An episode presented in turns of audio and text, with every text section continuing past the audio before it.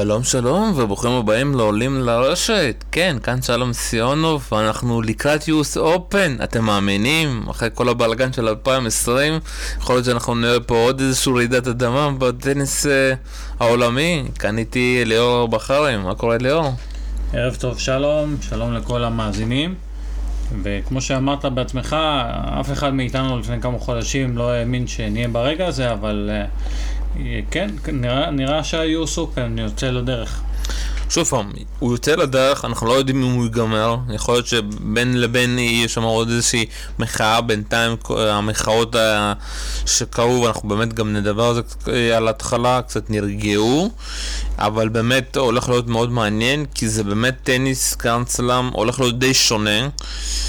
באופן כללי עזבו בכלל את כל העניין המקצועי, בכלל כל העניין הטכני, שהיחידים ככה שהתעקשו לעשות הסלאמים זה יוס אופן וגם רון גאוס, רון גאוס אפילו רוצים להכניס קהל, שזה גם הולך להיות די מעניין איך זה ייצא, כי בצפת יש כבר גל שני, גם גל שלישי כבר שמעתי. ביוס אופן הם הלכו ככה לכללים הכי מחמירים, בואה, עכשיו סינסנטי היה בתוך יוס אופן, לא נותנים להיכנס לכל אחד, בדיקות קורונה, פלא והצוות שלו שנדבק אוטומטית פלא הודח ונכנס לבידוד, וזה שוב פעם, זה נראה טוב. מה, איך אתה רואה בינתיים מה שהיה השבוע בסינסנטי? תראה, מבחינת ההכנה ליוס אופן, אני רק חדד שגידו פלא מודח בסינסנטי ויצא מהטורניר לפי הנהלים, אבל הוא עדיין טכנית בהגרלה הראשית, אנחנו נגיע אל זה. מבחינת ההתנהלות בסינסנטי, אז הכל מאוד מאוד מוקפד, השחקנים מבודדים, הם כבר נמצאים במתחם של ניו יורק, כך שהם לא יצטרכו לנסוע ממקום למקום בתוך ארצות הברית, וגם אנחנו רואים את זה מבחינת הצוות מסביב, כל הצוות של, של סינסנטי, של הטורניר ושל היוס אופן, מאוד מחמירים בכל מה שקשור לריחוק חברתי ומסכות, אין עיתונאים שמסתובבים במתחם, אין צוותי הפקה של רשתות תקשורת זרות, לפחות לא בכמויות שהתרגלנו אליהם, וזה יהיה חוויה קצת מוזרה לשבועיים הקרובים. שוב פעם, זה מאוד מעניין איך זה הולך להיות. בסינסנטי אפשר, שוב פעם, זה עדיין יותר קל, פחות אפשר להגיד שחקנים, אבל גם אתה יודע, ביוס אופן אין מוקדמות, אז אתה יודע, כבר ככה דרך זה מנעו אה, כניסה של הרבה אנשים שנכנסו בגברים. אנחנו שוב פעם, הפודקאסט הזה הולך להיות על גברים, עוד במצב סביר, אתה יודע, נובק הגיע, וגם כל אפשר להגיד, הטופ הגיע, מדוודג'ב, טימפוס ורבקן. בנשים המצב קטסטרופה, שהרבה שחקניות מטופ עשר לא הגיעו, אין שם איזשהו אתה יודע ויז'ן כזה שגם בלי קהל זה יכול למשוך צופים. אז אני ככה עובר את זה, אתה יודע, את כל העניין הזה, איך אנחנו הולכים לראות טניס, אתה יודע, אני כאילו, אתה יודע, יוס אופן זה עניין, בסופו של דבר זה טורניר של קהל, אתה יודע, טניס, המקום שאתה יודע, הכי קל להגיע אליו, אתה מגיע לניו יורק, יש לך כמויות כרטיסים מטורפות, ופתאום זה בלי קהל. אנחנו, אתה יודע, קצת, ראינו היום קצת ראוניץ' כזה מול ציציפס, זה נראה שוב פעם רע, גם שאתה רואה את זה בטלוויזיה זה נראה רע, ובסופו של דבר אנחנו צריכים לא לישון בלילות, איך נעשה את זה? החוויה הזאת הולכת להיות חוויה מאוד מיוחדת ויוצאת דופן, אין ספק, זה לא משהו שקרה בעבר, והסיטואציה הזאת מאוד משונה גם לנו כאוהדי טניס שרגילים לראות שואו ואוהדים צבעוניים ביציע, אז ללא ספק יהיה פה חוויה מאוד מוזרה. לגבי הטניס עצמו, אני חושב ש... הטניס עצמו לפחות השבוע הוא לא היה רע, הוא היה מיוחד, נקרא לזה ככה, כי הסיטואציה הזאת השפיעה לחיוב ולטובה על חלק מהשחקנים, אם זה קצת יותר שקט ויותר ריכוז, אם זה נושא שאין מי שידחוף אותך, יש לזה יתרונות וחסרונות כמובן, אבל מבחינת המקרו אני חושב שההצגה עדיין חייבת להימשך, ובסופו של דבר אולי הסיבות שהובילו לקיום הטורניר הזה היו קודם כל כלכליות, כי החלק של של הפדרציית הטניס האמריקאית מההכנסות של היוס אופן מאוד מאוד גדול, אבל בשורה התחתונה אם אפשר לשחק טניס גם עם תחת מגבלות מאוד מאוד גדולות, אז היה שווה לעשות את זה. לגבי השחקנים שמשחקים, תראה, בסופו של דבר זה בחירה אישית של כל אחד מהם. יש כאלו שבחרו כמו קיריוס לא לעשות את המסע הזה לניו יורק, מהחששות המובנים, אבל יש פה נוכחות מכובדת מספיק, ג'וקוביץ', זוורב, טים, ציציפס, חבר'ה עם רזומה מפואר משל עצמם. בוא נפתח את השאלה הזאת. אתה יודע, שאלו את השאלה הזאת בכדורגל, ובינתיים, אתה יודע, אצלם זה גם המשחק חייב להמשיך. יש טניס בלי קהל או אין טניס בלי קהל? זה שאלת מיליון הדולר. אם זה לתקופה מאוד קצרה, אז לדעתי יכול להיות טניס בלי קהל. זה לא אידיאלי, אבל בטורנירים ברמה מאוד מאוד נמוכה של איי טי אף, Challenger, אז יש, זה לא מחזן נדיר. גם שם אתה תראה לפעמים בן אדם אחד, שניים ביציאה, שהם לא מתוך הצוות של השחקנים. בטורנירים גדולים זה משהו מאוד מאוד נדיר. אבל לטווח הארוך, אם עכשיו מדברים חצי שנה קדימה, אני לא הייתי רוצה לראות את המצבים האלו נמשכים. שוב, אני עדיין לא, לא החלטתי, אתה יודע, יו אס Open זה באמת כאילו ככה ייתן ככה איזשהו מבט לכל החברות טניס, האם זה באמת יכול להיות, ואתה יודע, מי שיוצא טובים פה קצת זה רולאן גארוס, אתה יודע, כי הם ככה יכולו ללמוד ככה מה האמריקאים עשו טוב ומה לא, ולשפר את זה. אני רק מקווה שהם באמת לא חושבים להכניס שלושים אחוז קהל, כי אתה יודע, עם כל הבעיות בקורונה, אני לא רוצה שרולאן גארוס הולך להיות, אתה יודע, עד הקאפ הזה של נובק וכל הבלגן שהיה שם. אני ראיתי אפילו פרסומים שמדברים על שישים אחוז תפוסה בקהל, ואני מסכים איתך, יש פה חשש מאוד גדול לגלוש לפארס הצרפתית נוסח האדריה טור. אני מקווה בשבילם שהם קצת יבינו, יקחו צעד אחד אחורה מההחלטה הזאת, כי הרצון לפתוח את השערים ולהכניס כמה שיותר צופים מובנת מאוד.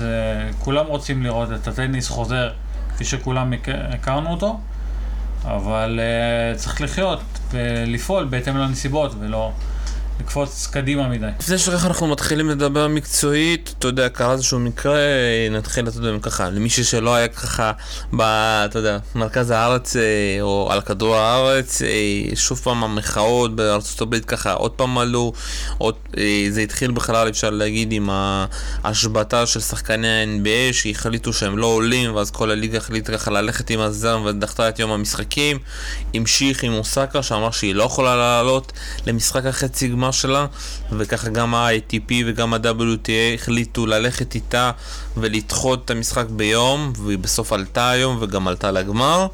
והשאלה נשאלת, אתה יודע, כמה הטניסאים יש להם החלטה בכלל בעניין הזה? אתה יודע, היה לנו קצת דיבורים על זה בפורום שלנו, כאלה אמרו שכן, כאלה שאמרו לא. אני כזה, שאני מסתכל על זה, אפשר להגיד שוב פעם, כמו שגם בלנפון אמר, קוקוגוף כן מתבטאת, אוסקה עושה, אתה יודע, עבודה מדהימה. שאני מסתכל על הגברים, יש לנו שם את טיאפו, נובק, לא שמעתי עליו שאומר משהו, וגם הוא לא רוצה להכניס את עצמו לסיפור הזה. טים, זוורב, לא קשורים בכלל אי, בעניין, ופתאום קורה עוד משהו שבוע הבא. אתה באמת מאמין שלטניס יש באמת השפעה לכל המאבק הזה, או שהוא מיותר? בואו נתחיל מהשורה התחתונה, ש... סליחה, שלטניס יש השפעה גדולה, והמעורבות של טניס וסוגיות חברתיות הוא דיון מאוד מוכר מההיסטוריה של טניס. כולם זוכרים את המאבק של בילי ג'ין קינג וונוס וויליאמס כמובן, לקידום הזכויות של טניסיות בסבב, והגדלת השכר והשוואת השכר ופרסי השחייה.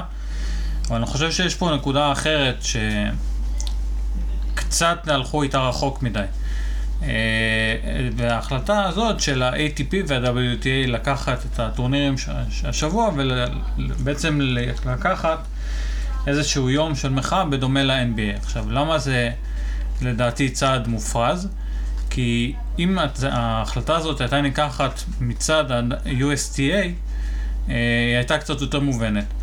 ה-איי טי פי וה-דאבליו טי איי הם גופים בינלאומיים ש כמובן חייבים לקדם את הסוגיות של שוויון בין, בין המינים, וכמובן קידום לסובלנות.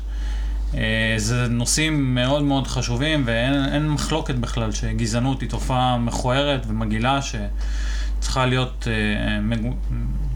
מגונה בכל, בכל צורה.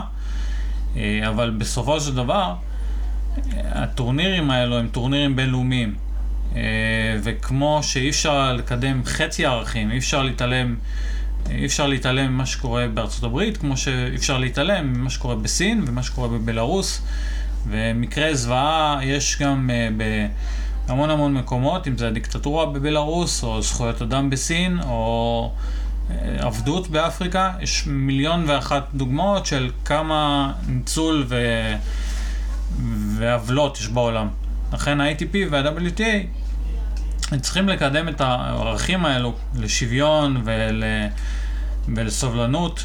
זה משהו מאוד מאוד מבורך, אבל זה לא יכול לבוא על חשבון כפייה, כי בסופו של דבר יש שחקנים בקצה שזאת הפרנסה שלהם, ואם זה איי טי פי, דאבליו טי איי, זה שחקנים שקצת יותר יכולים להסתדר. אבל אם אנחנו לוקחים את ההחלטה הזאת גם למחוזות קצת יותר רחוקים, אם ההחלטה הזאת הייתה מתקבלת בצ'לנג'ר או איי טי אף, זה יכול להיות גזר דין מאוד מאוד קשה לשחקן שבקושי מתפרנס. אז אתה הולך קצת רחוק מדי. שוב פעם, השאלה האם אם אוסקה לא הייתה בחצי גמר, האם הם היו הולכים את זה? שוב פעם, יכול להיות שזה בגלל הצעקה של אוסקה, זה בכלל הם עשו את זה. בגלל זה זה כאילו, זה קצת צבעוני, כאילו צבוע בעיניי. כי אם יש פה שחקנית מזרח אירופאית או צ'כית, הם לא, לא מתייחסים לזה בכלל. ההשקפה שלי היא ש... אני לא, לא מאשים פה חלילה את אוסקה, כלומר זה זכותה להתבטא ולהגיד את מה שהיא מאמינה בו, כמו שקוקו גוף עושה את זה בצורה מלאה וטובה. אני גם לא ו... מאשים אותה, אני מאשים את המארגנים, שוב פעם, שהם מחליטים בגלל ההצעה שלה, וכדי לא לאבד אותה, ללכת לצד הזה. אני מסכים, אני חושב שפה הם הלכו צעד אחד רחוק מדי, כלומר כן הייתה צריכה להיות איזו תמיכה במסר, ש... במסר שאוסקה מעבירה ובמסר של קוקוגוף, ובכל בכל לשון לצאת נגד המקרים המזעזעים שקרו בארצות הברית לאחרונה, אבל זה לא משנה את ההחלטה, שההחלטה הזאת אה, נכפתה על כל שאר משתתפים בטורניר, אה, ובסופו של דבר, בין אם הם מסכימים לזה או לא, זה משהו שמונחת עליהם. אבל שוב פעם, אתה לוקח את זה כהנחתה. שוב פעם, אתמול היה יותר קל, זה חצי גמר, זה שני משחקים, גם גברים גם לנשים. אתה רואה דבר כזה קורה בסיבוב הראשון השני, שיש לך כמות מטורפת של משחקים? זה, זה שאלת אם, אתה יודע, אנחנו יכולים ל- לשאול אם זה היה קורה כאן, אם זה היה קורה כאן, אנחנו לא באמת יודעים. אבל כמו שאני לא מכיל ערכים מסוימים רק במעמד כזה, כי זה, זה מסתדר לי ונוח לי, אני מצפה מה-איי טי פי וה-דאבליו טי איי להיות בעצם לא עם, עם חצי יד על דופק, אלא עם יד מלאה על דופק, מה קורה בסבב ואיך החלטות כאלו משפיעות על כל המעגלים ולא רק על מה שנכון ופופולרי באותו רגע. אותי מעניין, שאלה שככה למאזינים שלנו גם, מה קורה בשבוע הבא, עוד מקרה, עוד משהו, ופתאום השחקנים בהם מחליטים לפוצץ את הבועה שלהם. האם זה הולך להשפיע לך על יו אס Open, או בכלל על השחקנים האמריקאים? לדעתי לא, מה אתה חושב? לפוצץ את הבועה והכל, אני לא חושב שזה עלה על השולחן, לפי מה שאני שמעתי. מה, ש, מה שכן, יש פה... אה, זה עלה לאוויר, נזרק לאוויר, הרעיון של לבטל את המשך הליגה ב-אן בי איי. אני לא חושב שיקרה משהו מאוד מאוד דומה בטניס, כי כמובן יש, כל שחקן יש לו את האינטרסים שלו ואת הרצונות שלו, וכל הדבר הזה מאוגד תחת ה-איי טי פי וה-דאבליו טי איי, לכן אני פחות רואה את זה קורה, כי המבנה הוא קצת שונה. אבל, אבל בכל מקרה, אם רק להמשיך את הנקודה, אני חושב שהצעד פה Uh, הוא לא היה נכון, בגלל שהוא נלקח מה-דאבליו טי איי וה-איי טי פי. אם הוא היה נלקח כהחלטה מלמעלה של ה-יו אס טי איי להפסיק ליום אחד, של השחקנים בכלל, או, יפה, או של השחקנים או של יו אס טי איי, כמשהו נקודתי, מקומי, לאומי, אז הייתי אולי מבין את ההקשר של הדבר הזה. אבל ברגע ש... ברגע שה-איי טי פי וה-דאבליו טי איי הודיעו ויצאו בהצהרה הזאת, אני מצטער, לי זה מרגיש כמו לקפוץ על העגלה, כי זה באמת מה שמעסיק את הרשתות החברתיות וזה מאוד פופולרי. זה, זה בסדר, זו החלטה ערכית בסופו של דבר נכונה, אבל היא התקבלה מהמענים הלא נכונים. שוב, אותי מאוד מעניין מה קורה עם פדרר או נדל היו שחורים, עד כמה הם היו, אתה יודע, נוגעים בדבר הזה, כמו שלבר נוגע, כמו ששחקנים אחרים נוגעים. זה מזכיר לי קצת, אתה יודע, יכול להיות שאנחנו גם נמצאים בתקופה מאוד טובה מבחינה מקצועית בטניס, ושוב פעם, המאזינים, אתם יכולים גם לכתוב לנו בפורום, אולי אני טועה, אבל אני חושב שמבחינת, אתה יודע, איידול איזשהו, לא פדרר, לא נובק, לא נדל, הם לא ככה, אתה יודע, בהיסטוריה יגידו שהם היו כאלה גם, אתה יודע, פרוצי דעות ואנשים שרצו לשמוע כל מילה שהם רצו ככה לשמוע מהם. הם בסופו של דבר טניס, אתה יודע, עם כל התמעיל של השחקנים שיש שם, הוא לא משהו שיכול לשנות את החברה, הוא גם לא משהו שיכול ללכת נגד כל הגזענות.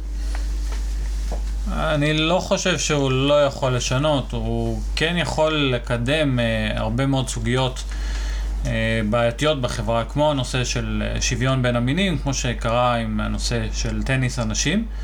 אני כן, אני, אני מדבר כן, ככה אה, יותר על העניין של הגזענות. אז אני, אני כן חושב שיש בטניס לפחות הרבה יותר אה, מקום, אה, כן, לפחות בש... בשנים האחרונים, בעשורים האחרונים, כן מקום ליותר שוויון, וראינו המון, זה לא היה קל, זה היה מאבק מאוד מתמשך עם המון תודות לשחקנים פורצי דרך בהיסטוריה, כמו ארתור אש הגדול, ואלתיה ג'קסון האמריקאית. זה לא קל, זה לא קורה ביום אחד, אבל עצם, עצם העובדה שטניס הוא ספורט בינלאומי, ו... והענף הזה מאפשר בעצם תחרות אישית ולא במסגרת של מדינות או חברות, אז אולי המחסום של דעות קדומות הוא קצת יותר ניתן לשבירה. ככה אני רואה את זה לפחות, אבל עוד פעם, זה, זה סוגיה קצת יותר מורכבת מדיון של דקה-שתיים בפודקאסט. טוב, דיברנו יותר מדי על דברים מחוץ לטניס, בואו קצת נתחיל לדבר על טניס. שוב פעם, אנחנו מדברים כבר על הישר, יכול להיות שאנחנו מדברים דברים חכמים, יכול להיות שאנחנו סתם שתי קשקשנים. זה ללא ספק אחד הפודקאסטים הכי הזויים שלנו, כי לרוב שאנחנו מגיעים לפודקאסט יש לנו כמה טורי מאסטרים, יש לנו את כל העונה כדי להגיד מי בכושר טוב, מי בכושר לא טוב.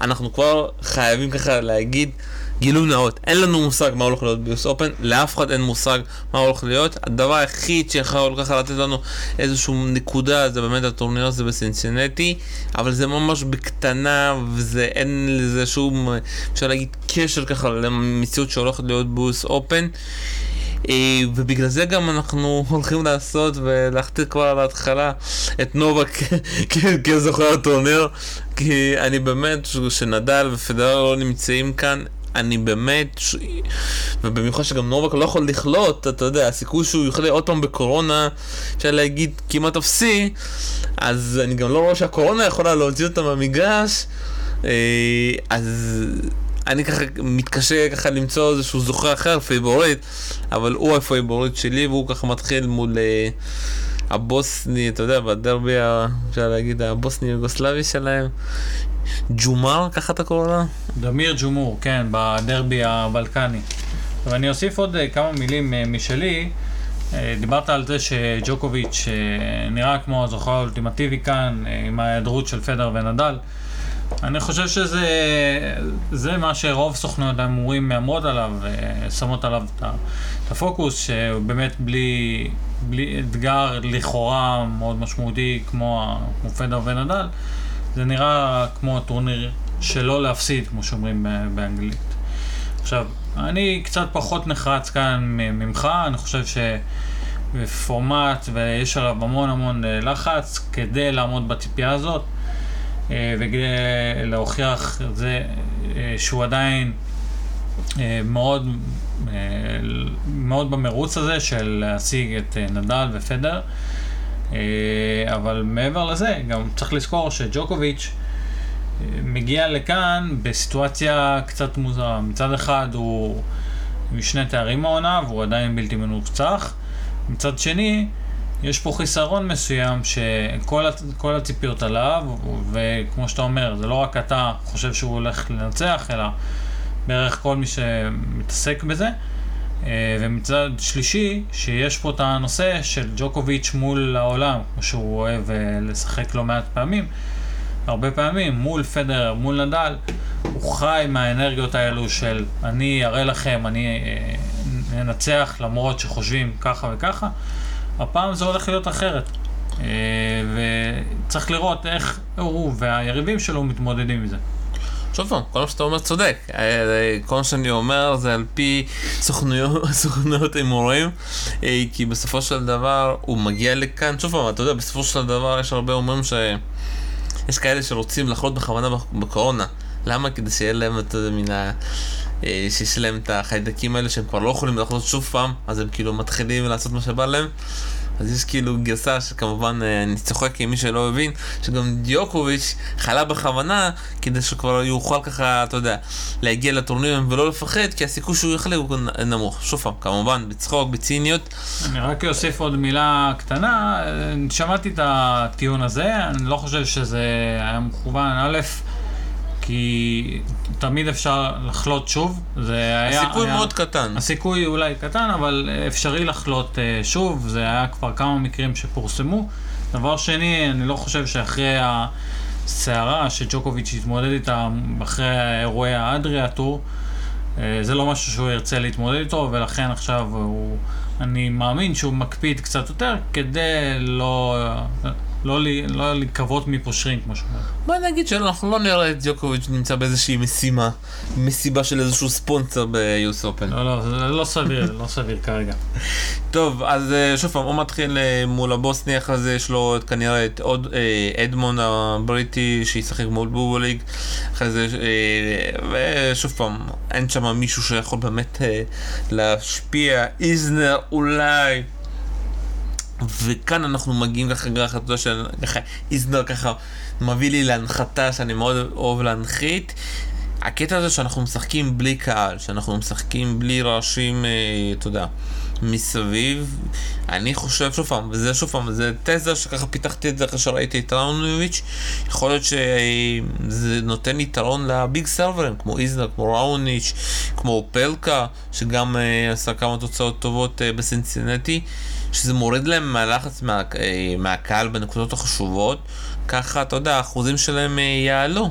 לגבי איזנר, כמו ראוניץ', אתה ציינת את הנקודה הזאת שהשקט עוזר להם. אני חושב שזה גם השקט, אבל העובדה שהם שיחקו במגרשים צדדיים של ה-יו אס Open, וזה תרם להם, לפחות לאיזנר, הוא אמר שהוא תמיד אוהב לשחק במגרשים קטנים, שאין הרבה מקום ליריבים שלו לרוץ ולרדוף אחרי כדורים.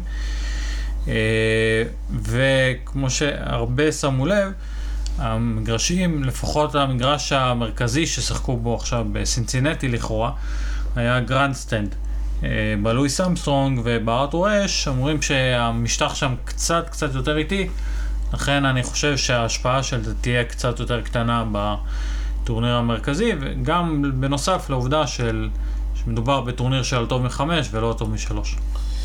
שוב פעם, זה מאוד מעניין, וגם מאוד מעניין לשמוע אתכם, מה אתם חושבים על זה. אני חושב שכן יש לזה השפעה, שוב פעם, ראונית, שוב פעם, יכול להיות שגם המנוחה שהוא פתאום, אתה יודע, הייתה לו, כל הפציעות שלו, כן נתן לו ככה, את כל השקט הזה בסרבים, אבל כן, אני מרגיש דווקא לביג סרבים, שדווקא משחקים בלי קהל יעזור להם. אנחנו רואים אם מישהו פה איזושהי בעיות לאיזנה ככה בהמשך, לא כל כך רואה, יש פה הרבה שחקנים ש... בוא נגיד ככה גם שלא שמעתי עליהם לפני זה, כמו מיטשל קרוגר, אמריקני ככה שנכנס ככה בגלל כל הבלגן, שקיבל כרטיס חופשי מהמארגנים. שוב פעם, זה די מוזר, אין פה, לא היו פה מוקדמות, אז השחקנים היחידים שנכנסו זה או בגלל פרישות או בגלל ויסי. אנחנו עוברים לסקשן מספר שתיים, שכאן כאן שפובלוב שפותח מול קורדה, גופן מול אופלקה, שזה באמת הגרלה, אפשר להגיד, אחת הקשות לגופן, לקבל את אופלקה בסיבוב ראשון. קראונוביץ' מול ימר, סימון עדיין חי, אני די מופתע, וזהו, אפילו את השחקנים ששפוברוב צריך לפגוש בסיבוב השני, אני אפילו אותם לא מכיר. אז אני אתחיל ככה, קודם כל עם אופלקה, שהוא השם, אולי הסוס השחור של החלק הזה בגרלה. קודם כל צריך לזכור שהוא בסימן שאלה, הוא פרש מסינסנטי בגלל קצת בעיות ברכיים, ואם הוא אכן ישחק ביוס אופן, זאת ללא ספק הגרלה מאוד קשה לדוד גופן. עכשיו לגבי כל השאר, לגבי סון וו קואן, שיכול להיות בסיבוב השני של שבוואלוב, הוא שחקן דרום קוריאני מאוד מוכשר, ראיתי אותו כמה פעמים בצ'לנג'ר, הוא שחקן לא רע בכלל, עדיין לא בשל הרמות האלו, אבל לעומת היריב שלו, שהשם שלו באמת אני הולך לטבוח את השם שלו, אבל קווייטאוסקי, האמריקאי, הצלחת, עברת את זה בגבוהה, כן, משהו כזה.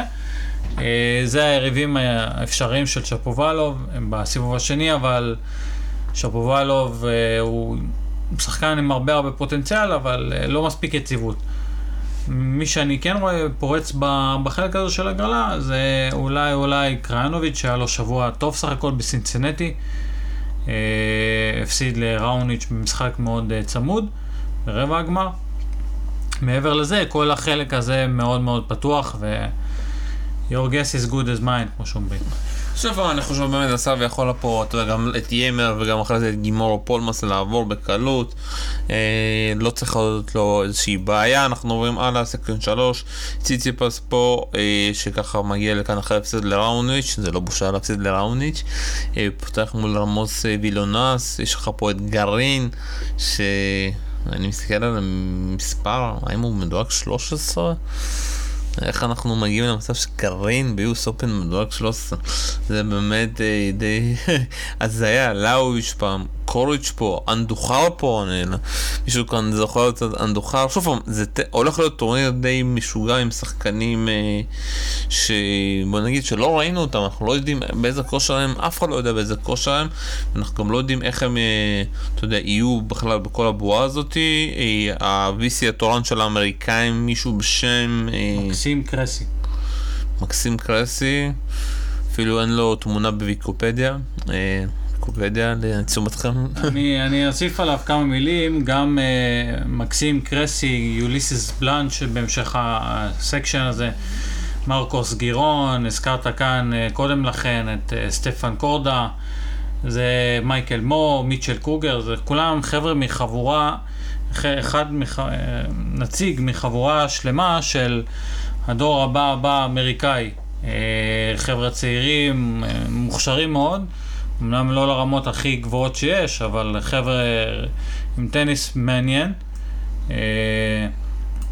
והבמה הזאת ניתנה להם כדי להוכיח את עצמם עם כרטיסים חופשיים, וגם אולי הגרלה החסרה, בלי הרבה שמות גדולים ומפוצצים, אולי תיתן לאחד מהם לפרוץ ולתת לו מומנטום טוב להמשך. עכשיו לגבי החלק הזה, אני חושב שציציפס הוא כמובן הפייבורית המובהק של החלק הזה. אולי אולי אולי אלייביץ' יכול לעשות קצת כאן בעיות בשמינית, אבל אני מאוד מאוד יהיה מוחזב אם ציציפס לא מגיע מהחלק הזה לרבע הגמר לפחות. הוא, הוא צריך להגיע, שוב, אם הוא לא יגיע, ש... בוא נגיד שיגנוס את עצמו ואת הצוות שלו, כמו שחוגג ככה, כאן את כל הסגל שלו. אנחנו ממשיכים לסקשן ארבע, שוורצמן פה, הוא פותח מול מורי הבריטי, זוורב כאן, מול קווין אנדרסון, ללא ספק. ההגרלה אפשר להגיד, זוורב, החוסר מזל שלו עם כל מה שקרה גם בטורניר של עד האופן, והחגיגות שלו אחרי זה, בוא נגיד האינסטגרם שלו לא, לא מבייש אותו, ואתה יודע, בן אדם יכול כל, אחרי יום אחרי את כל כך לחזור ל, לאירופה, להתכונן לעונת החימר, באמת, לקבל את קווין אנדרסון בסיבוב הראשון, זה ההגרלה הכי קשה שאתה יכול לקבל. גם ג'ק סורק עדיין משחק, נכנס כאן עם דירוג מוגן. בוא נגיד שהוא היה בן אדם שהכי שמח לדעתי מהקורונה קצת לקבל זמן להתאמן, שוב פעם, כי זה אחד הבעיות של שחקנים שככה נפצעים, ואז אתם צריכים ככה לחזור ולרדוף על הדירוג הישן שלהם, ויש כאן איזשהו, אפשר להגיד, גם חוסר זמן כזה שהם רודפים אחרי, אחרי הזמן, ושאתה מגיע אחרי פציעה לטורנירים שקורקום בקושר מאוד קשה, ועכשיו כאילו היה לו את הזמן, ומאוד מעניין באמת מה הוא יעשה מול קווס, מנהרינו פה מול סנגו, אור, אורקז, מאוד מעניין מה הוא יעשה מול הגרמני. שוב פעם, טני, טורניר לסקשן להחברות הטניס. כאן ספציפית, אני, החלק הקודם היה קצת יותר להחברי הטניס, באמת יוליסיס בלנץ' זה שם מאוד מאוד לא מוכר לצופי הטניס הממוצע.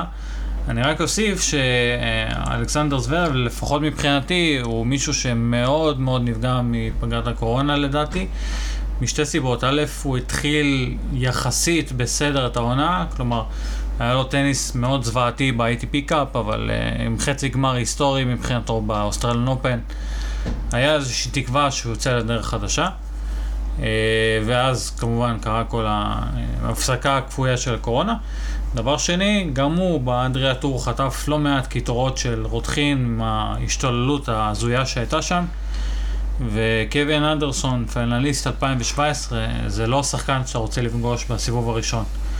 כמובן שתמיד יכול להיות יותר גרוע, הוא היה יכול לפגוש את אנדי מרי, אבל בוא, נ, בוא נגיד ככה, שיש לו פה המון מוקשים בדרך שהוא יכול ליפול בהם, אם זה אנדרסון, אם זה אפילו קוויבס, אם זה אורקאץ' או שוורצמן.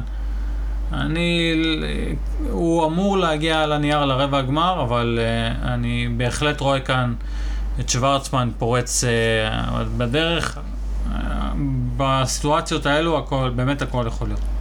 אני מאמן שוורצמן מול אנדרסן פה ככה בסוף.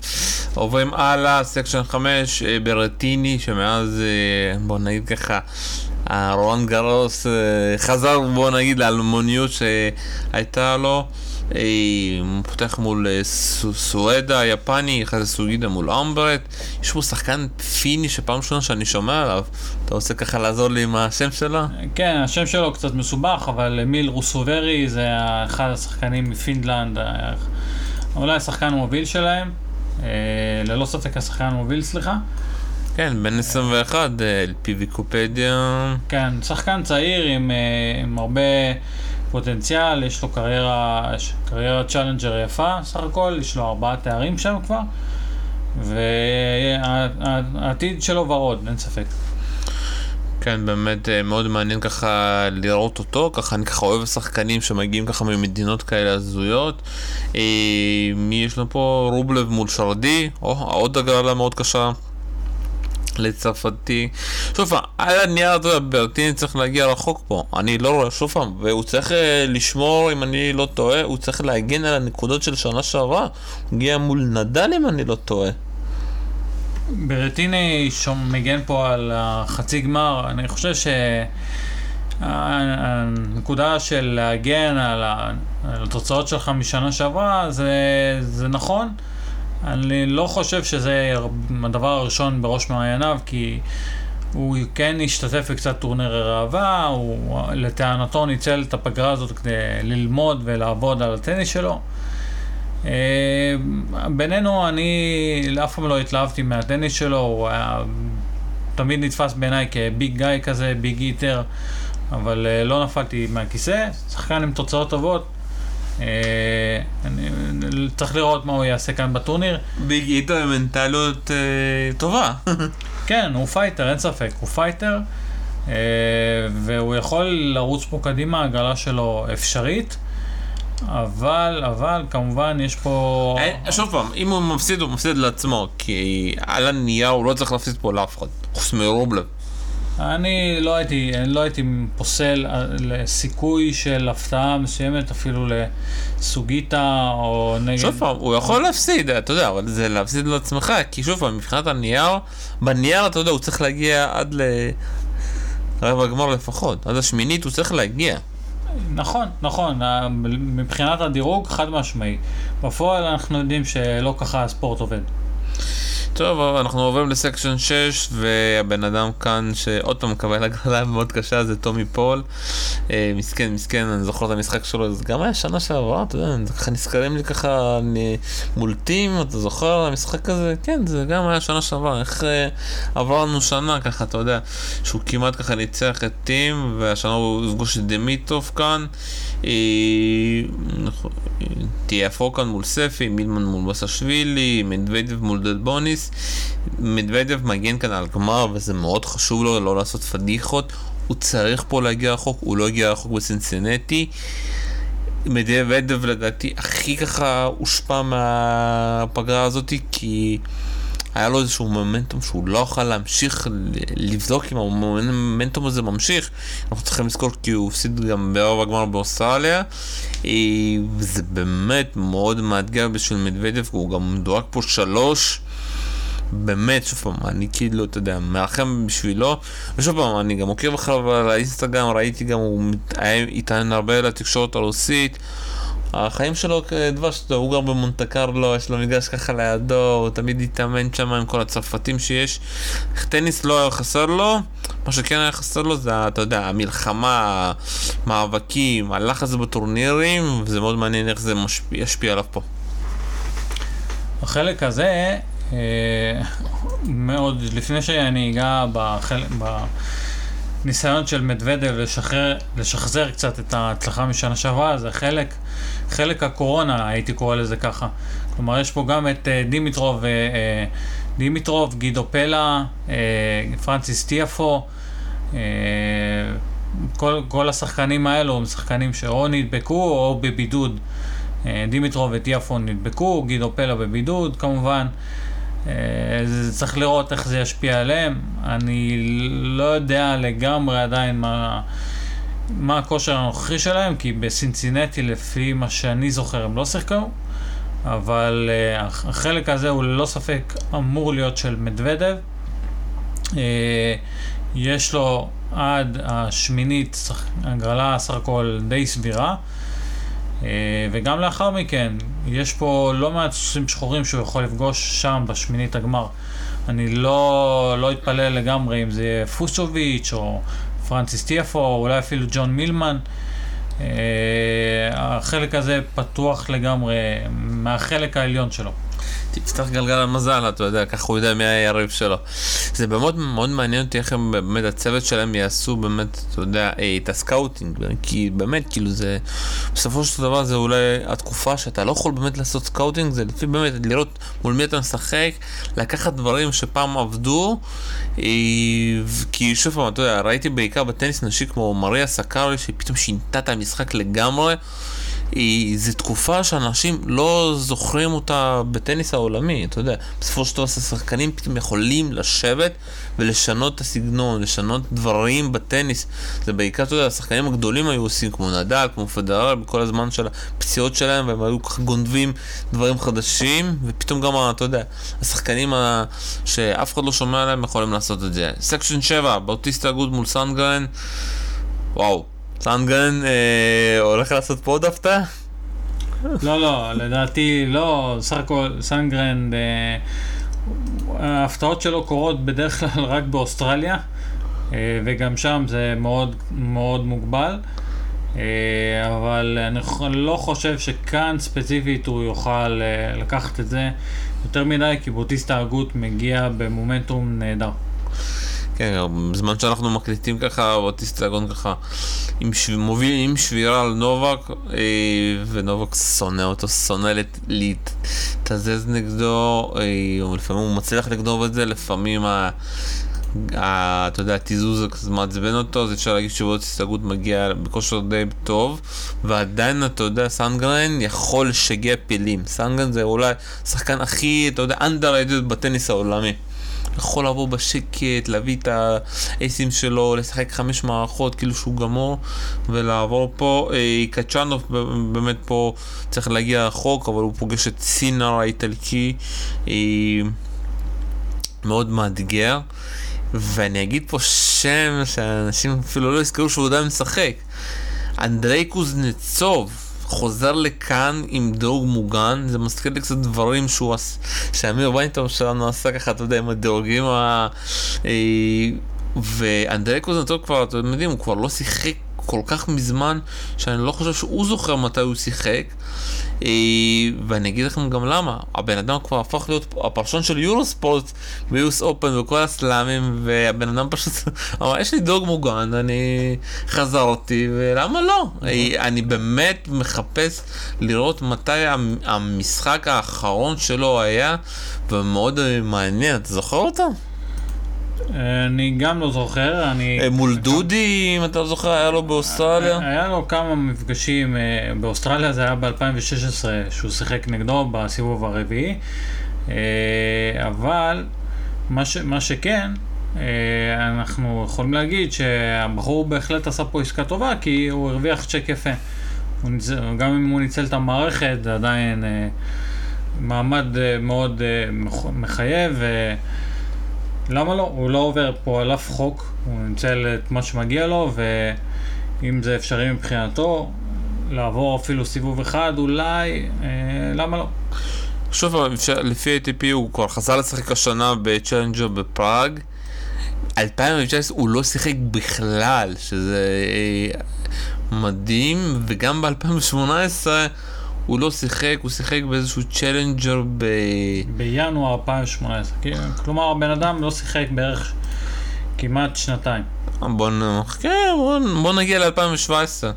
אלפיים ושבע עשרה הוא, הוא כן שיחק, עוד, אתה יודע, הוא שיחק גם מול ציציפס, גם עוד שציציפס עוד היה בצ'לנג'ר, הוא שיחק מול מדוודב במוסקבה, אפשר להגיד שהבן אדם לא, לא שיחק תקופה מדהימה, וזה מדהים לראות אותו כאן, מול סם קווריס, לקחת את הצ'ק, קצת בידוד, קצת ניו יורק, דמינור כאן הוא פותח מול מרטין, ראוניץ' מול מר, וראוניץ' ככה אחרי הצלחה בסינסינטי צריך להגיע פה מאוד רחוק, שגם פה סיפר כל, כל שבע, גם פה בואו נגיד שסקשן שבע הוא הסקשן של כל השחקנים שהתבאסו להגיע לשם.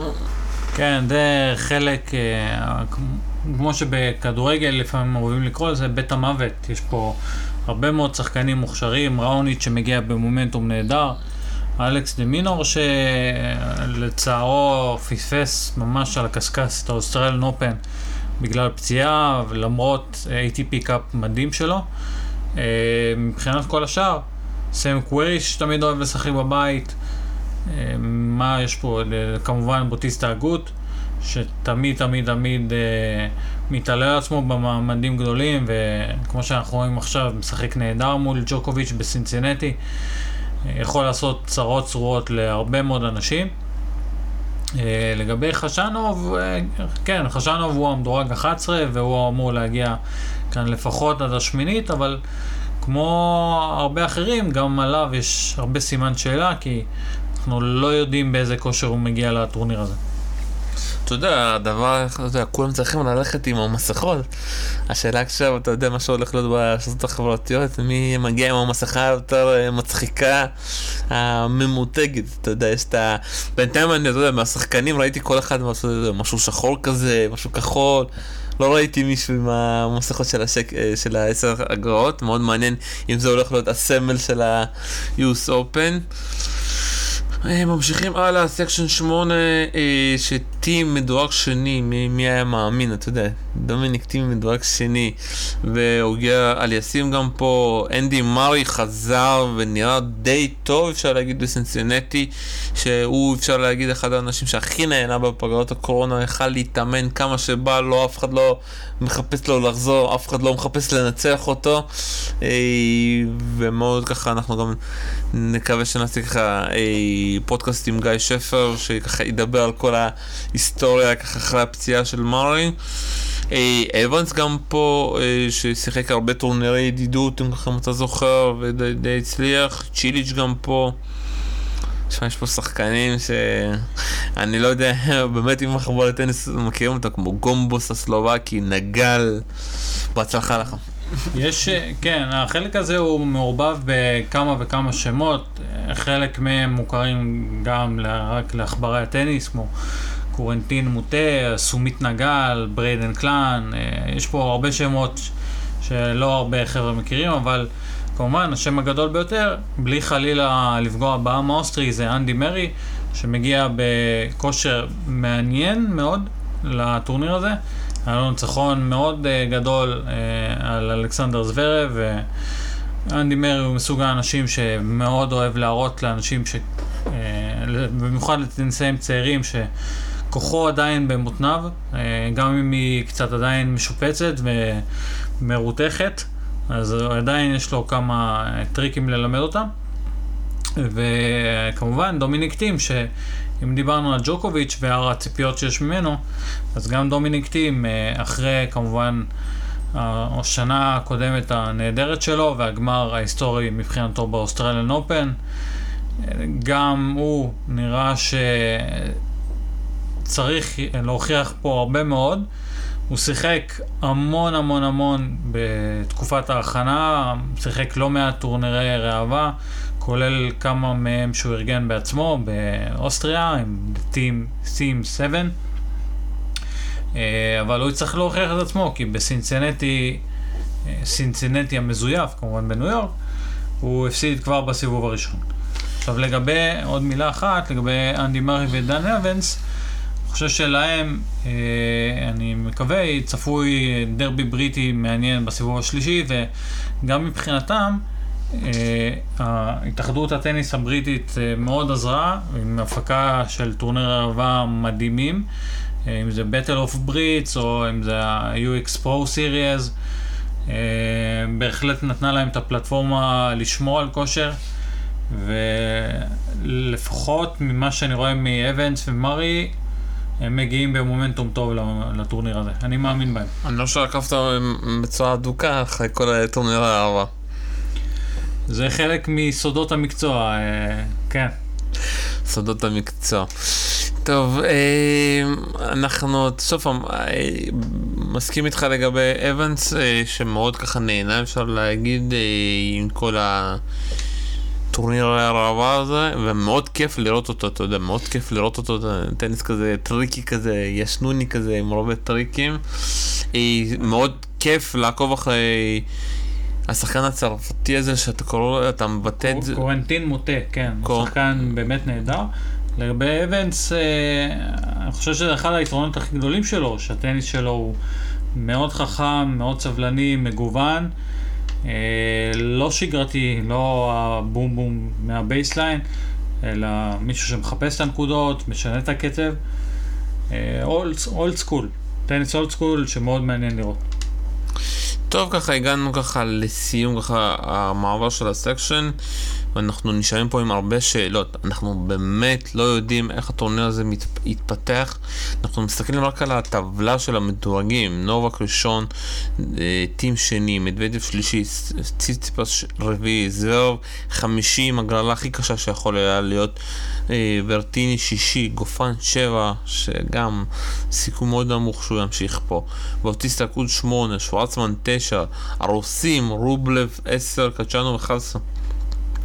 אתה יודע, הרוסים פה נמצאים באופוריה אחרי התקופה של קפלניקוב ודוידנקו, סאפין, ומה שהיה להם עם, אתה יודע, עם הדור הנשי, שהצליחו ליצור פה עוד איזשהו, אתה יודע, חבורה של שחקנים שהולכים להיות הרבה שנים בטופ. אין, אין ספק שיש פה דור, דור המשך ממש אה, מוכשר ו... איכותי ומעיקר עמוק בטניס הרוסי, אם זה רובלב, חצ'אנוב ושאר הדוגמאות שציינת.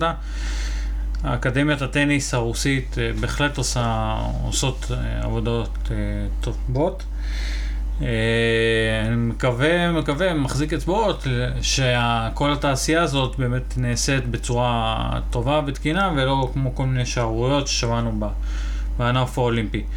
אבל uh, כאן הייתי רוצה לקחת את המושכות ולקחת את הפודקאסט הזה לצד אחד קדימה, כי אם אנחנו מתעסקים בהמון המון סימני שאלה, אז למה שלא נלך על זה עד הסוף ונזרוק פה איזה אימור? אז מה, מה אתה אומר על, על הגמר או חצאי הגמר? אני, אני יכול להגיד לך מה, מה אני יודע על הנייר. מעבר לזה אני לא יכול להאמר. על הנייר אני יודע שנובק צריך לזכות פה. אם נובק לא יזכה פה זה רעידת, שוב פעם, זה לא רעידת אדמה, אבל זה כן, אתה יודע, טורניר קורונה, כולם יגידו טורניר עם כוכבית, כולם בלי פדרר, בלי נדל. עם נובק עסקי אז, הלקוחות, נובק הגיע לבד, אחרים עדיין חלשים מנטלית, לא מתאימים. לכל, בוא נגיד, גם למחנה אנטי וגם למחנה בעד, תמיד יהיו תירוצים וטענות. אוקיי, סבבה, אוקיי, זו תשובה טובה. ומכיוון שזה פודקאסט ש... שם דגש על המון המון סימני שאלה ואף אחד לא יודע מה הכושר של השחקנים שמגיעים, אז אני מניח שאף אחד לא, מקווה שאף אחד לא יתפוס אותי במילה שאני הולך לזרוק פה פצצה ואני אומר שג'וקוביץ' לא הולך לזכות בטורניר הזה, אלא היה לנו גמר אה, קצת מפתיע של דומיניק טים נגד ציציפס. אני אפילו הייתי מאמר על דומיניק טים, אבל אתם יודעים מה שווים עם מורים, אז זה רק לקחת את זה בערבון מוגבל. ולא, לא אמר על זה כמובן ברינה. טוב, שמו, זה ללא ספק אחד הפודקאסטים הכי מוזרים שעשינו ככה לקראת, אנחנו תמיד זוכרים את זה עם איזושהי ציפייה שאנחנו מגעים, סלאם, מה יהיה, מו, מה, אנחנו מכירים כמעט כל שחקן שמגיע בכושר מעולה או באיזשהו כושר רע, ולקראת ה-יו אס Open זה אנחנו לא יודעים כלום. אנחנו הולכים להיות ככה טורנירים, לקום בלילות ככה ולא להבין למה אף אחד לא צועק, למה אין קהל. מאוד מעניין, ואתה יודע איך יורספורט יעשו את זה, כי יורספורט יכולים גם, אתה יודע, לגוון כמו כל מיני, אתה יודע, מה שעשו בכדורגל עם קולות של קהל או דברים, אם יהיה בכלל, אתה יודע, match and game. מאוד מעניין איך באמת לאיזה כיוון יורספורט ייקחו את זה, כי בסופו של דבר, אתה יודע, אפשר פה אולי, אתה יודע, באמת לחשוב אולי לקהל מזויף או דברים כאלה בין הנקודות וזה. מאוד מעניין מה, מה הולך להיות מבחינה הפקתית גם. זו שאלה רצינית, אני מניח שגם יורוספורט, גם E S P N, כל הרשתות שמכסות את הטורניר הזה התחבטו בשאלה הזאת, ו... חובת ההוכחה עליהם בסופו של דבר. אני מניח שיהיה להם את הפתרון היצירתי מבחינת מה שהם יכולים לעשות בקהל עצמו. ההנהלה של מארגני הטורנירים לא השתמשו בדמויות מקרטון או מסכים כלשהם כדי להגדיל את החוויה הזאת, אבל אני מניח שהצוותים הטכניים בערוצים ידעו למלא את החלל הזה בגורם כלשהו. אליאור אלבחרי, תודה רבה לך. תודה רבה, שלום, ושיהיה לכולם יו אס Open שמח. חג יו אס Open שמח, ביי ביי.